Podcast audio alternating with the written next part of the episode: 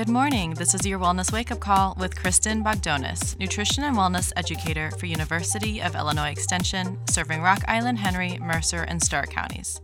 March is National Nutrition Month and the perfect time to observe your overall diet or eating pattern. An eating pattern is a totality of foods and beverages you consume over a lifetime.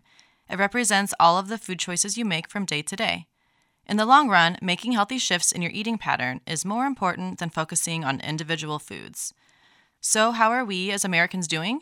Well, about three fourths of the population has an eating pattern that is low in vegetables, fruits, dairy, and oils. But we're exceeding the recommendations for added sugars, saturated fats, and sodium. If we all made healthy shifts in our eating patterns, we may see an improvement in some of the following local statistics.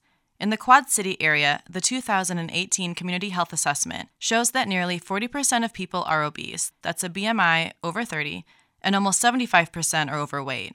Both of these indicators are higher than Illinois, Iowa, and national averages for overweight and obesity.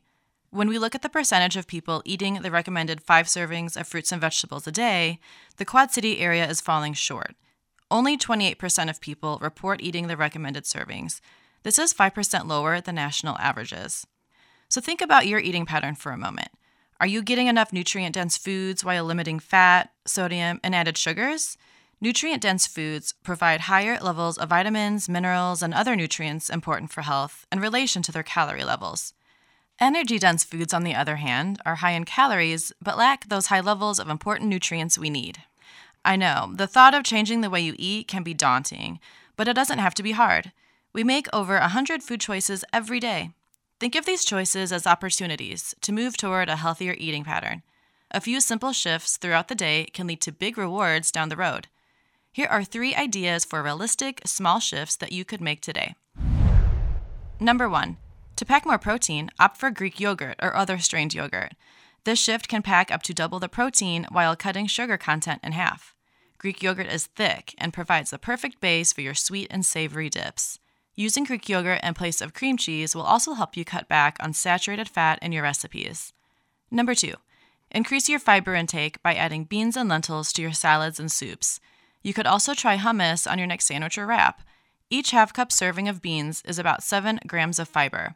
It's important to aim for 25 to 30 grams of fiber a day for GI and heart health benefits. And number three, are you drinking your calories? The majority of added sugar in our diets comes from sugar sweetened beverages like soda, juice, and sport or energy drinks. The average adult consumes 22 teaspoons of sugar a day. That's three times higher than what's recommended. By shifting away from the sweet stuff, you will save yourself hundreds of calories. Try infusing water with herbs and fruit, or diluting your juice with club soda. Remember, small shifts in food choices over the course of a week, a day, or even a meal can make a big difference down the road. Start small with one or two shifts, then gradually add more. Small shifts are much more manageable and more sustainable than the latest fad diet. You don't have to be perfect all of the time, but don't let immediate gratification trump the feeling that healthy habits create. Shift your daily habits and be the best version of you. For additional healthy shifts and a recording of today's podcast, visit wvik.org/wellness. This has been Kristin Bogdonas, nutrition and wellness educator for University of Illinois Extension, serving Rock Island, Henry, Mercer, and Stark counties. Wellness Wake Up Call is produced by WVIK in partnership with University of Illinois Extension and sponsored by the Mississippi Valley Regional Blood Center and the Planning Center in Moline.